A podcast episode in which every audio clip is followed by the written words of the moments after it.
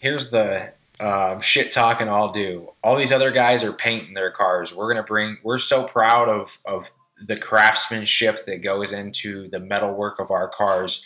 We're bringing our car to Barrett-Jackson and bare metal. No!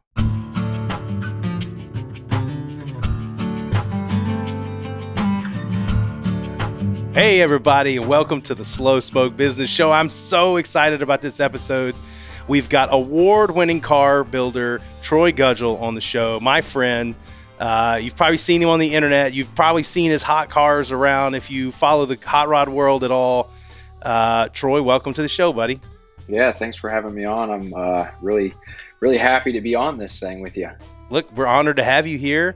Only in like special guests, I will pour a nice little whiskey here. So here's to Troy and all the stuff he's going to make me feel inadequate as a man by when he tells me about all the cool cars he's doing. Here's to you. There you go, sir. What are you drinking there? What are we drinking? Ooh, so this is Kentucky Owl. Okay. Actually, it's when I do decanters, it's either the best stuff I have or it's a mixture of the worst stuff I have. And this is one of the best, right?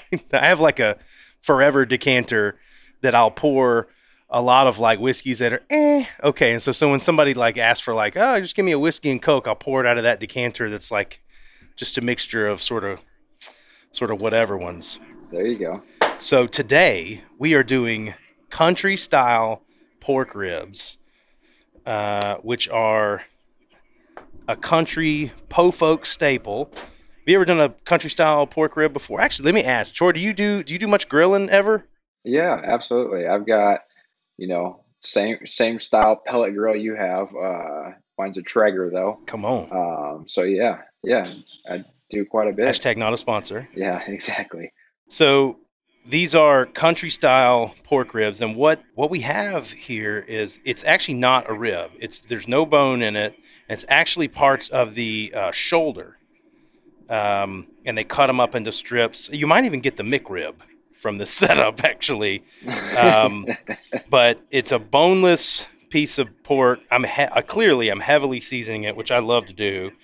I like things that have got some serious flavor. I'm going with my favorite sweet pecan rub from the as yet not on the show, as yet not a sponsor, Meat Church, who I love. And so we're going to put these things on there. They're not going to take long to cook, I don't think. And I'm going to glaze them too, which I haven't. I've been doing that a lot.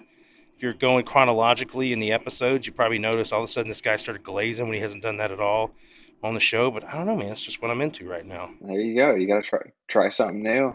So what is your favorite thing to grill, Troy? Oh, man, I'm big on pork, too. So we do a lot of pork chops and some pork loins and stuff like that. So I'd probably eat pork every day if I could. But, it gets a little old. So, but, yeah, we'll do pork, just your basics, pork, chicken, steak, nothing crazy. I'm pretty busy, and I think that stuff's easy to do and get done quick. So Troy, you have lots of stuff going on, man. I know you say you're busy. You're building a bunch of cool cars. You're on a YouTube series right now. You are the defending Barrett-Jackson Cup champion. Is that correct? That's correct. That's amazing. So we're talking to the reigning champ. Yes, sir. Yeah, so we did that last year and walked away with the Barrett-Jackson Cup on that deal. And we've got a lot more coming this year. We've got 6 projects currently in motion, everything from just getting started to finished up, running, driving, about ready to send out the door and everything in between.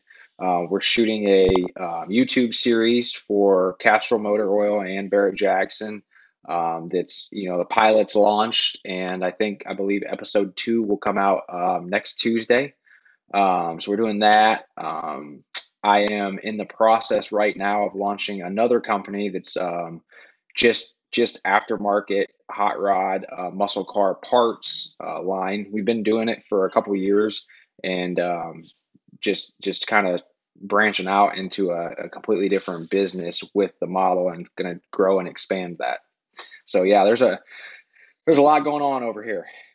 I mean, that's big news. So you are finally, I know last time I talked to you, you were thinking about breaking out and doing that. So your company before well, it's still your company, is BBT Fabrications, and you are known for not just building amazing hot rods, but you're known for actually custom fabricating car parts that look incredible. And so now you're saying you've got a second company that you're going to be doing to sell those parts to other people. Yeah, absolutely. So I finally got smart. For the last 12, 15 years, we've been building these cars and doing all these one-off parts. And then you go and someone calls and says, hey, can you sell me that mirror? Can you sell me this or that? And it was always, that was one-off built for that car. And, a couple of years ago, we started kind of trying to develop some production parts that we could repeat, machine, refabricate, whatever. And so for about a year now, we've been doing that just kind of almost as a side hustle through BBT Fabrications. And we're about to launch the new company here in July that's going to specifically be that. And so you'll be able to buy a lot of the parts that we use on our high-end builds through that company. That company is going to be called Intek Auto. And are you going to be just offering parts, just like internet for sale? You just got a store online, or do people need to call you up and custom order things? No, so we'll have an online store. Again, everything's going to release in July, the first year of July. And so we'll have an online website where you can go right on and order everything online. Of course, you can call in and order it that way too. But it seems like most people these days are just going to place that order right there online on the website. So if somebody is a novice and they don't know exactly what we're talking about, what does it mean when you fabricate a car part? What do you have to do that? Yeah. So, I guess a little bit of a background is what we do is at BBT Fabrications is build, I would call them high-end hot rods, muscle cars, classic cars, resto mods. A lot of people call them resto mods. So we'll take a, older muscle car, 60s muscle car, and update it with newer suspension, brakes, modern engine, drivetrain, amenities, and then do some styling cues too. So there's a lot of features on those older cars, especially in the 60s muscle car era, that just weren't very good. So we've tried to make some things that aesthetically look better, but also perform better and solve an issue of, one of the big things that we've done is mirrors. There's never really been anything out there that's aesthetically pleasing and works. That's the big key, is that you can actually use it, and it's a side mirror that mounts on the side of the car and you can actually see out of them. Most of the mirrors, especially for the passenger side, for whatever reason, you can never see anything out of the passenger side mirror. So we've solved that problem. We've got 3 different lines of mirrors for multiple different vehicles that you can bolt on and actually see out of. Yeah, it's so true, because I always just thought it was me when I'd get in like a classic 60s era Camaro, and I'd be like, yeah, I don't know. And you just end up kind of just looking back, to see where you got to go, because you can't, the mirror is worthless, right? And you make some badass mirrors, and the handles, the door handles that you make too. You've got like a couple of different ones that I've seen, and they are so killer, man. The styling that you use is a very modern kind of like blocky and hard edges and things. And it's just really, really cool to see something modern like that you throw on these beautiful retro cars. That's kind of been our claim to fame, is taking these older classic cars and really trying to modernize them. When people think about driving a classic car, they think about driving a classic car, and it's just not enjoyable compared to, a modern car that you get in and things that you don't think of. So what we're trying to do is make it to where you can get in these classic cars and drive them across country. We've done it. Last year we did 2,300 miles over the course of 7 days on a road tour, and 3 of the cars that we built. Wow. So we took, a customer car and they're all customer cars, but one of them just happens to be a good friend of mine. And we took all these cars out and ran them across country. So the goal here is to make them enjoyable to drive, and, just as exciting to get in and just as comfortable as, your modern car. Yeah. I don't think the average person, if they're not a car guy, I don't think the average person really understands just how uncomfortable a stock old car can be to drive. If you're used to driving a modern car, you throw like a Gen Z person in a an old car with a carburetor and drum brakes and, you know, no power steering. And they're going to be like, what the hell, right? They're just not going to, these things look so cool. And people, they're so, you know, romantically revered by people today that there's this assumption that they're these pristine power machines, and they really weren't. I mean, they were powerful and they were great for their day, but a lot of what people see and associate with those cars today are what people are doing with them today, not what they were originally. Yeah, 100%. Yeah, you know, it's funny because around here you always get that old boy that said, you know, back in the day, you know, this was the fastest thing around, and you know, that thing would blow the doors off anything, and then it's got like 300 horsepower or something small like that, you know, and it's like, wow, we're building cars that got 800-900 horsepower on a daily basis. I can't imagine driving something, you know, my pickup truck has more than that, right? So, you know, yeah, that's true. And you know, for the longest time, a lot of people wouldn't drive these old cars, you know, just because they weren't something that was reliable enough to get in. You know, obviously in the early days when they were built, they were, but, you know, as they've become classic and collectible, they haven't. And so I think over the past, you know, 5 or so years, maybe a little bit longer, it's really become kind of mainstream to updating them and modernize them to make them to where they are enjoyable and they can be driven reliable. Well, that used to be sacrilege, right? I mean, I'm gonna check our pork ribs while we're talking, but that used to be sacrilege, right? When I grew up, yeah, baby, look at that. I'm gonna glaze these bad boys while we're talking. So, when I grew up and watched my dad and my uncles and his friends, you know, restoring cars, there was you were supposed to take things back to stock, right? You were not supposed to, you know, mess with them. And you put sort of aftermarket things on there, and like, there better be a really good reason for you doing so, because otherwise you're sort of screwing the car up, you know? And at what point did that change? When did it become cool?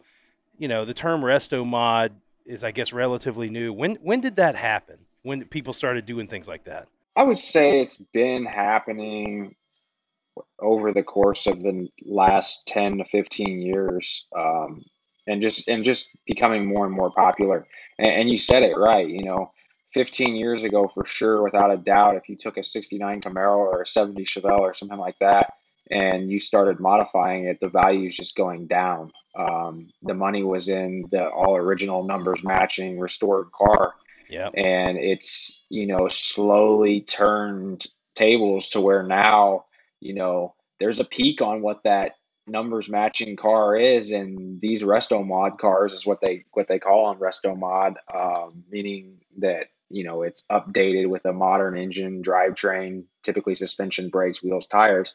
But these cars have, like, if you watch Barrett-Jackson, which is probably the, you know, most well-known, you know, collector car auction for muscle cars that there is, you've seen a turn where they're no longer, it's no longer the numbers matching 70 Chevelle that's bringing the big money. It's the 70 Chevelle that has a, you know, supercharged LS motor with an aftermarket chassis and upgraded brakes and air conditioning and all that are bringing money. Or Corvettes, you know, there was this past year, there was a couple Corvettes, 60s era Corvettes that were done the same way, you know, resto mod. There was a aftermarket chassis, wheels, tires, brakes, suspension, all the modern amenities, that brought, I think, close to $700,000, you know, and that 5-10 years ago would just be unheard of, you know, at that point you were ruining the car if you were doing all of those things. Yeah. I mean, who could pay $700,000 for a car with no air conditioning, or who would pay that, I guess. Right. Yeah. And, now it's guys paying that kind of money for, the type of stuff that we're building. So it's great for business, I'll tell you that much. No, for sure. So let's talk Barrett-Jackson. Barrett-Jackson, as you said, the premier car auction outfit. Been around a long time. But they also started doing these events like the Barrett-Jackson Cup, which is a car builder competition, which you've participated in. And I just wanted to point out, there is a sound in the background of Troy's interview here, And in case anybody doubts that he makes badass cars, that is the sound of cars being made behind him. Like, I can hear saws whirring, and it just gives this air of authenticity and elite car, knowledge. The fact that you can hear the cars being assembled behind them. But when did you get into Barrett-Jackson's the cup part? How long is that? How long have you been in it? And I guess how long has that been going on?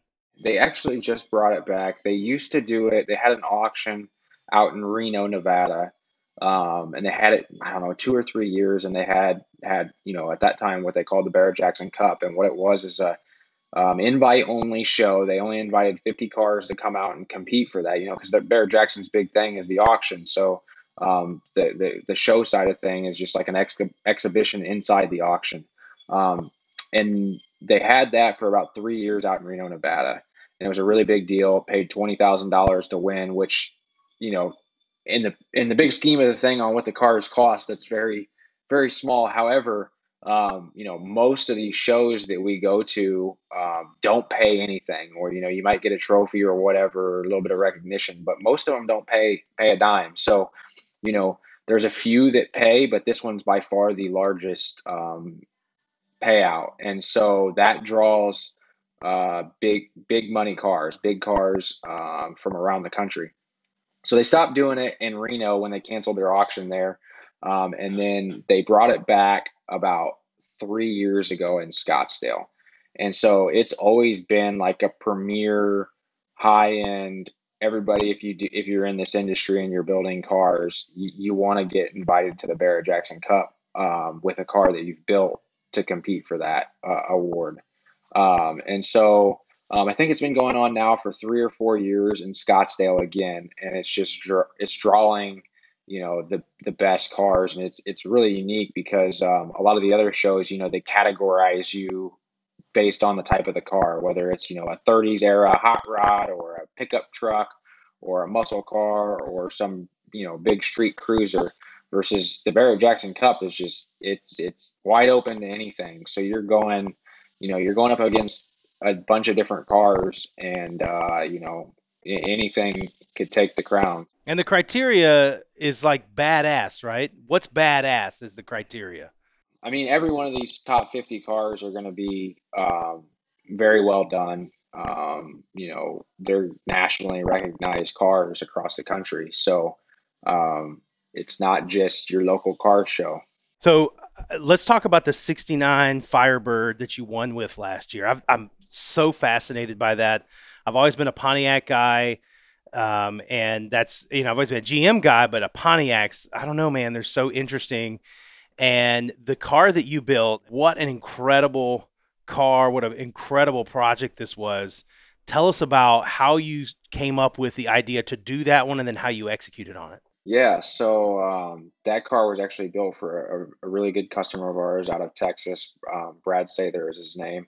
And he approached us because we had built another 69 Pontiac Firebird back in 2013 that was actually on the cover of Hot Rod Magazine. Wow. And a friend of his just happened to be going through the grocery store. This was back when you bought magazines in the grocery store or whatever, and saw the that car on the cover of this magazine, picked it up, and got a hold of Brad and was wondering if that was his car, because he had a 69 Pontiac Firebird that he was building as well.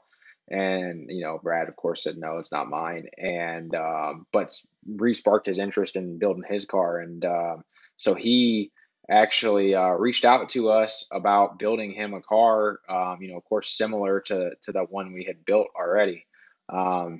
And I don't like to do the same thing twice. So I told him, yeah, we'll build another 69 Firebird. However, I'd like to, expand on that one, go bigger and better and do a bunch of different things. And, he was all game for that. He had bigger plans already before we even had the conversation. So that's kind of how that got started. And it kind of spiraled from there. His trade is he owns a machine shop, a high precision machine shop. And so he wanted to have tons of machine parts on the car, a bunch of one-off things, headlights, taillights, wheels, grills, just, bunches and bunches of parts. And so he kind of was going down this path that we wanted to go anyways with the car, as far as taking it to the next level from the one that we had previously done. And so it just worked out fantastic for us. You know, a couple of the stipulations with the car were he wants to go 200 miles an hour in the 69 Pontiac Firebird. So, you know, this was, I don't know, we started on the car in, I think, 2016. So this is, a while ago. And, you know, I'm like thinking to myself, man, that's, you know, 200 miles an hour and a 69 Firebird. Well, yeah, we'll do it. Sure. You know, we'll figure it out. And that's what we did. So, you know, unbelievable. It was a, you know, it wasn't a full-time, you know, 5-year solid build, but it was, I mean, there's probably 8,000 hours in that car. 8,000 hours. Yeah. Yeah. 8,000 hours. Yeah. So if you can imagine, spending 8,000 hours on a car, that's what you're going to get. So every panel on the car, quarter panels, door skins, fenders, hood, every panel on the car is either A, modified, or B, built from scratch. So the entire front end of the car was completely built from scratch. The hood was built from scratch. The engine bay. I mean, it's just, you know, when you're fabricating everything from flat sheet of aluminum or steel, the time really adds up. So yeah. And then there's, on top of that, it's all the features to allow the car to run 200 mile an hour. So we've actually taken the car out to the standing mile, and the car, so far, the top speed we reached with the car is about 203 miles an hour. Holy moly.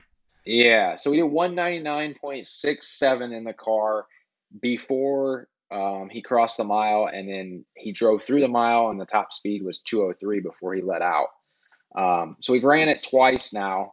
We're going to be going back in October to run it. So that's, you know, the ultimate. The car also won Street Machine of the Year for Good Guys. So that ultimately helped us secure that award too, because it's not only a nice show car, but it's proven to be able to perform as well. That's incredible, man.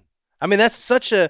So at what point in the conversation with that customer did the idea of the Barrett-Jackson Cup come up? So he approaches you out building this incredible car, and then at some point, was it at the outset like, hey man, I want to build this thing and let's put it in some competitions, or was it kind of as it got going, you know, that idea emerged?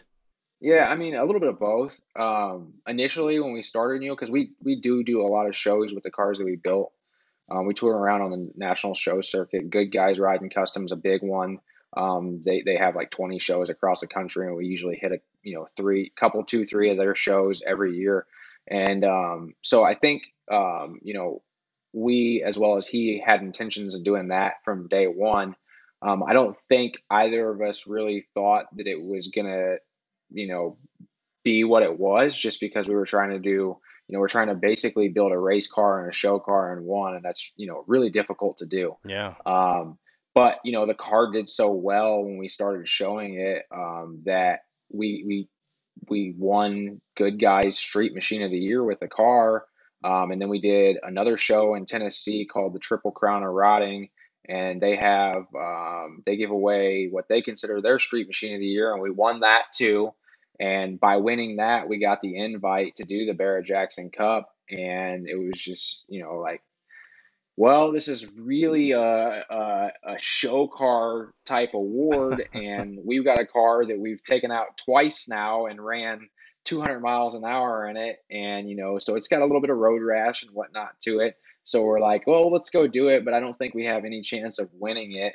And so, you know, we, you know, of course, cleaned the car and polished it all up and everything, and got out there and, you know, got in the top 5, and I was just ecstatic to be there. And at that point, I thought there's no way that we're going to win. And, you know, they pull all 5 cars up onto the auction block bidding stage in Barrett-Jackson, and it's on live national television. And, you know, we're the winner. So it was a, you know, a really cool experience. Not unexpected is what I would say. So that made it that much better. Unbelievable. What an incredible story. I mean, can you tell me a little bit about how you got into the hot rod business? And how you, I mean, you know, we just wake up and we see this guy building incredible cars. He's BBT. I mean, where did this come from? Have you always built cars your whole life? Is this like a family thing? How did you get into this? I was lucky enough as a kid to have a dad and a grandfather that were into classic cars and always had something around. I mean, I remember a 56 Ford pickup, lots of trucks, lots of classic trucks, whether it be, Chevy pickups, whatever.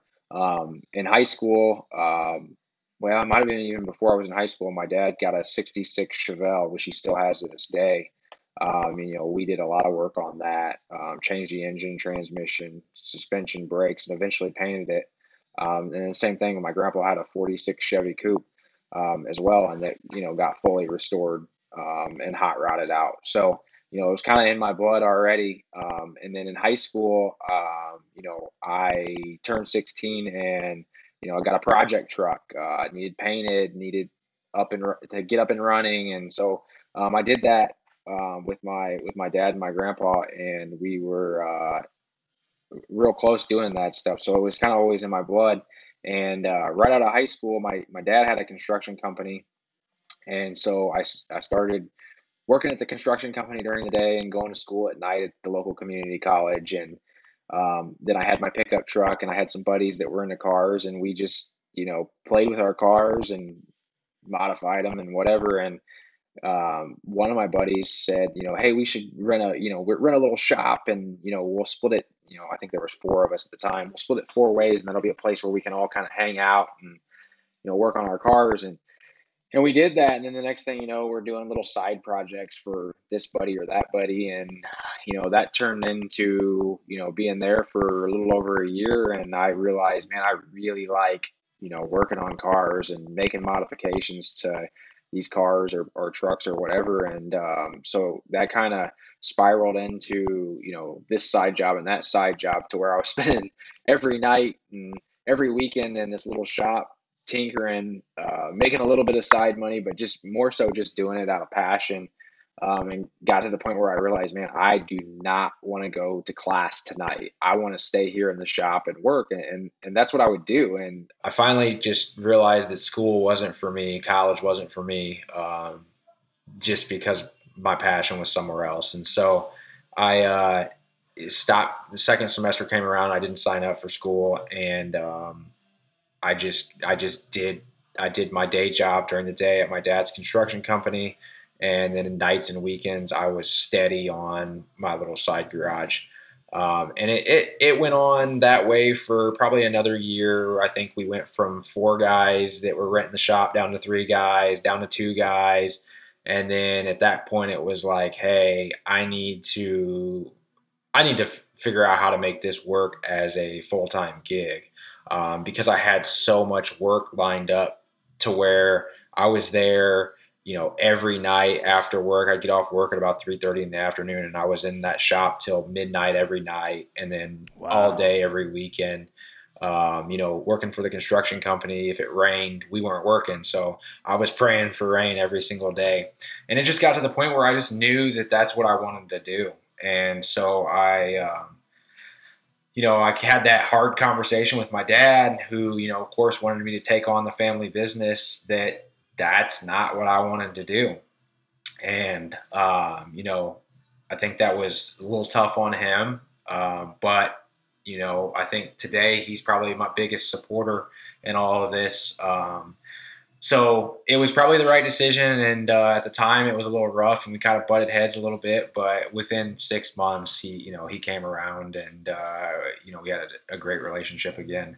But yeah, so that spiraled into having my own shop. And now I'm like, oh, here we are. I've, just jumped off the deep end, and, I hope I can make enough money to pay rent and pay all my bills. And, I didn't, at the time I was young, I didn't have many bills. So it was the perfect timing to do it. And I just got lucky, man. I was just doing little odds and ends side projects, and I had a customer come through the door that had been through another local shop and kind of got ran through the cleaners on a project. And I was doing a lot of chassis and suspension and exhaust work at the time, and he, said, "Well, hey, can you take my chassis and straighten it out, make sure everything's good, mount the engine, transmission, do the exhaust?" And I'm like, "Yeah, absolutely." And so it was my first real customer, a guy that could actually afford to do this and see it through to the end. And it was a 31 Ford, and so we got the chassis all done for him, and did the mounted the engine, reworked some of the suspension, reworked some of the chassis, did the exhaust, got it all good for him. And then he comes in and he's like, "Well, hey, I need the body done. Do you know anybody that can do that?" And I'm like, "Yeah, I mean, I'd love to do the body." And so he was like, "Okay, I'll bring it by next week." And, the next thing you know, we're body working, painting the car, doing the upholstery and everything. And so, that was probably about a 1.5 year long project. And by the end of it, I had a full-time employee that was working with me as well. And so I owe a lot of my success to that guy that gave me the opportunity to get my career started and to build a car. And so he was so happy with that car because he had been, raked over the coals with another shop to where he wanted to do another car. And so we did. And this time around, it was kind of, I wouldn't say a free-for-all, as far as me making all the decisions, but I was able to make a lot of decisions and do a lot of things the way I wanted to do them. In the style that we wanted to build the car, versus the first car was, all him and him gaining all the trust in me. So me basically, doing everything he wanted to do. And so we did that and gained his trust. And so on car number 2, he's like, "Well, what would you do with it?" And it just so happens to be that it was the 69 Firebird that we that landed our customer, Brad, that we did the other 69 Firebird for. Yeah. So the first 69 Firebird, it was a gray car. We finished it in 2013, started it in late 2010, finished it in spring of 2013. So it was, a 2.5 year build. But it was an opportunity for me to do exactly what I wanted to do and how I wanted to build a car and to showcase what we could do. And so I would say that's the car that really kickstarted my career. We brought that car out and debuted it at a show in Columbus, Ohio, called Good Guys Ride and Custom, and they have an award there called Street Machine of the Year. And we brought that car out, which is because this was man, this is the best we can do with what we've got, and this is our best work. Let's go show it off at one of the biggest shows around, and that's what we did. And, that car made the top 5 finalists for Street Machine of the Year that year. And, we got invited to do a bunch of different things with that car, including a road tour from San Francisco, California, to Dallas, Texas. And during that road tour, Hot Rod Magazine met up with us and believe it or not, Bakersfield, California. Come on. And we did the photo shoot of that car, and it ended up on a cover of Hot Rod Magazine. And 5 years later, 3 years later, whatever it was, we ended up landing another customer off that car and that magazine feature. So it really did a lot for us. But yeah, that's really how everything started and how we kind of got to where we are now. That's amazing. Well, while you were telling that story, I took the country ribs, country style pork ribs off the grill.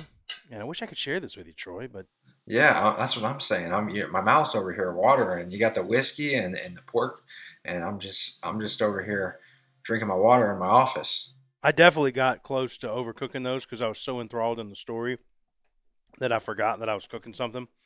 But gosh, dang, man. Okay. Just, tender pork. I could have marinated it. I didn't do it because I was lazy. I didn't have a chance. Come on, we're all busy. But glaze these bad boys. Hit them with the pecan rub. Lord have mercy. It's sweet. It's tender. Oh my gosh, it's sweet. It's sweet like those cars you're building, baby. Come on. Can't overdo that pork. you're being chronicled. What's the YouTube series called? Yeah, it's called Path to Performance. It's on Castrol Motor Oil's YouTube channel. So if you just go to YouTube, you can type in Path to Performance and it should pop right up. So I've watched every episode that's released so far. Not only you, a couple of other friends are in that show. I want to see if I can have everybody from that competition in here and see how much smack I can get you guys to talk about each other in the show. So I'm going to give you an opportunity to talk some high level shit to your competitors here. Throw them down. Who's of all the people you are competing against, which one of them are you the least worried about?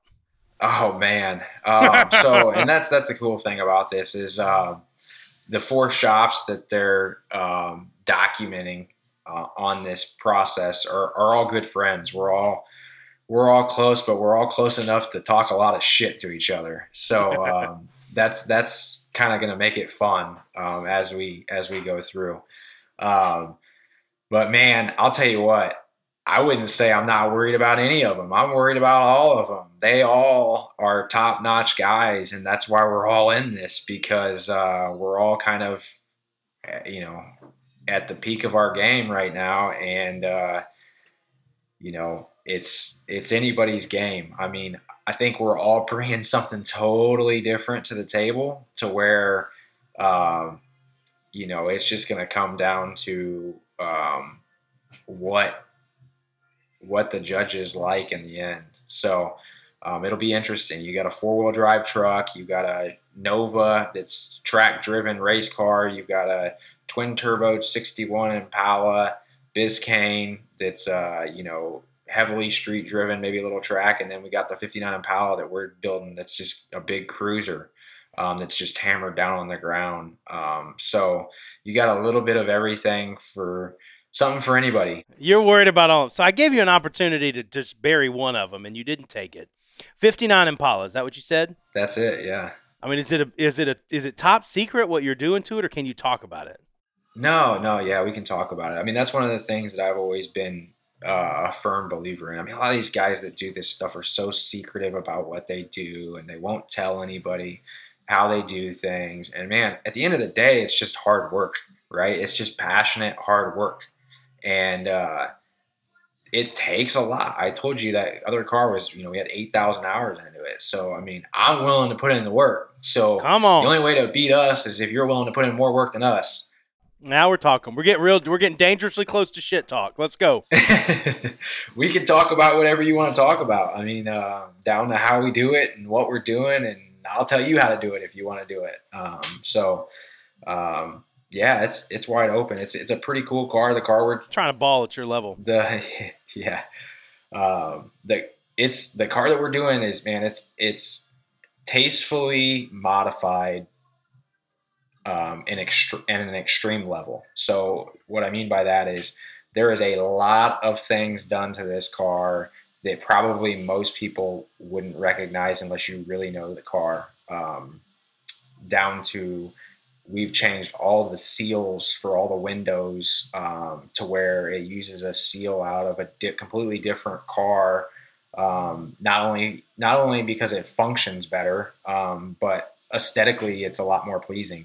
So things like that, trim, we're running electric brakes underneath the dash. The brake rotors themselves are 16 inches in diameter, which, the brake rotors are the same size as a lot of the cars driving down the road today's wheels are. So a lot of things going into this car that are real unique, and then a lot of custom touches, a lot of machine parts, a lot of one-off parts that we're designing specifically for the car, and then a lot of handmade fabricated parts. So it's really going to be on a level of detail very similar to the car that we had at the Barrett-Jackson Cup with last year. It's just a completely different car. Whereas the car last year was a street machine, powerhouse, 200 mile an hour, nice car. This one's going to be more of a, have all the same details and have all the same work. But it's a 17-foot long land yacht. So it's just, it'll be a car that you're going to want to jump in and drive across country. I'll tell you that much. I mean, I don't want to quote you on this, but you know, was Paul and Joe at Dutch Boys? Did you or did you not say that those are the guys that you were the least worried about? Are those guys the ones that we're least worried about? Least worried about. They're not. They're going to lay an egg. You're worried about the other guys, but not them. Are you on record saying those are your lead? You're not worried about them. You see, I'm trying to start some shit here. I'm trying to seed. I'm trying to get. I love Paul and Joe, and no, those dudes. Whatever they build, it's going to be incredible, and it's going to be painted badass like you couldn't believe. But I'm just trying to get. I'm trying to get a little bit of fire here, and you're not swinging at it. You're being too diplomatic. I'll throw a swing out there. This is funny that you're doing this because the production crew that comes here and films us, that's exactly, he's trying to get the shit stirred real good. I just don't want to put my foot in my mouth, Here's the shit talking I'll do. All these other guys are painting their cars. We're so proud of the craftsmanship that goes into the metal work of our cars. We're bringing our car to Barrett-Jackson and bare metal. No! That's true? You're doing bare metal? That's true. So there'll be no paint on the car. So you're going to see it in raw form. Paul and Joe can spread the body filler and make it shiny and cover it all up, and we're going to expose it all. So, oh my God. All right. It's been thrown out. So bare metal, you're going old dirty bastard. You like it raw. Okay, it's going to the show, bare metal. Man, that's going to be incredible. How do you keep, so when you go bare metal like that, how do you keep that clean looking? How do you keep this, just go into, for the uninitiated, bare metal means literally no paint on it, right? It's just going to be like a steel looking airplane kind of thing. So how do you keep that from rusting, from corroding? How do you keep that from getting little nicks on it that you can now see for sure? Like, do you just have to put like a bubble wrap around that thing when you move it around to make sure you don't scratch it or do anything crazy? Yeah, I mean, it's a lot of maintenance. So the car won't stay bare metal forever. It will get painted. However, we want to take it to the Barrett-Jackson Cup in raw metal to showcase our quality of what's underneath the paint, So it's pretty easy to hide shitty metal work underneath body work and paint. And so we want to make sure that everybody knows that what we're putting out here is high quality stuff down to the bones. But yeah, it's a lot of work because there is nothing that you can do to prevent it from rusting. People can touch it. I mean, different people have different oils coming out of their skins and they can touch it, and 2 hours later it's rusting. So it's something that you got to kind of stay on top of, Keep it clean. There's an oil that we use. It's a silicon-free oil. So it's paint friendly, that we'll put on the body that kind of helps protect it. Wow. Somewhat, it's still, a corroding metal that's in its raw form. So yeah, and for anybody listening that doesn't understand quite what bare metal means or what that kind of is when we get these cars, we strip them down. So we have them media blasted or dipped, and it pulls all the paint off of the car, and it comes down to raw metal. And then that's when we do all of our sheet metal work over the top of that. So we'll start with flat sheets and shape it to make the hood or engine bay panels.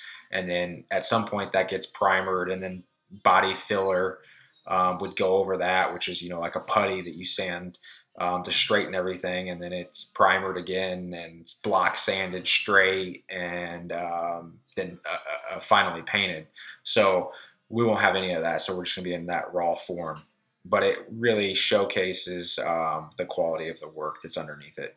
So Troy, this is a question that I've been wanting to ask you going into the show. I wanted to ask you because it's a philosophical question that was only really valid or only really coming up in the last couple of years, as we talked about earlier, when it used to be everything's got to go back to numbers matching stock, and now you've got the kind of the resto mod movement, and let's pro touring, let's make everything better.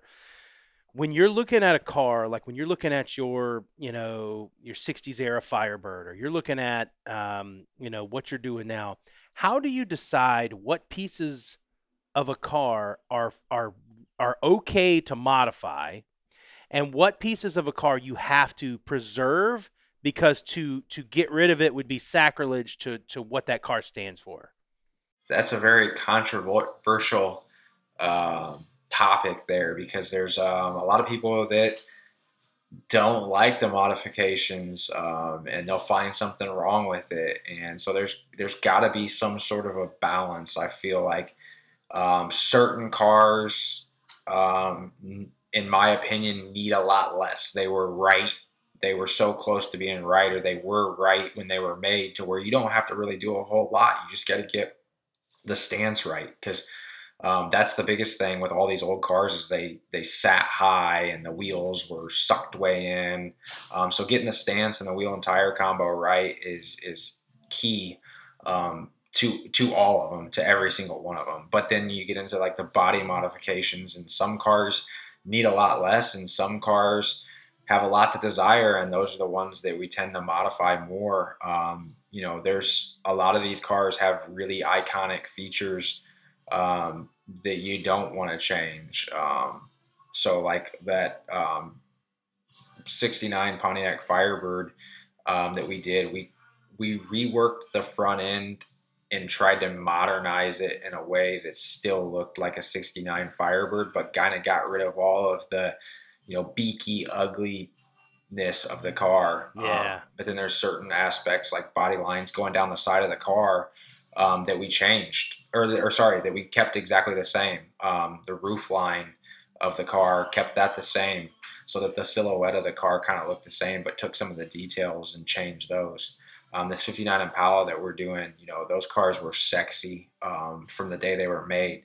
So really the things that we're doing on it are major work, but minor changes, just to kind of clean up lines and make things fit better, and, you know, move this, where this fender splits from the rocker, move it from here to over here, and you know, just extend some things a little bit here. We extended the rockers so they cover the frame, so you can't see it from the back or from the side view, and drop the quarters down a little bit lower in the back so you can't see the fuel tank. Just little things like that.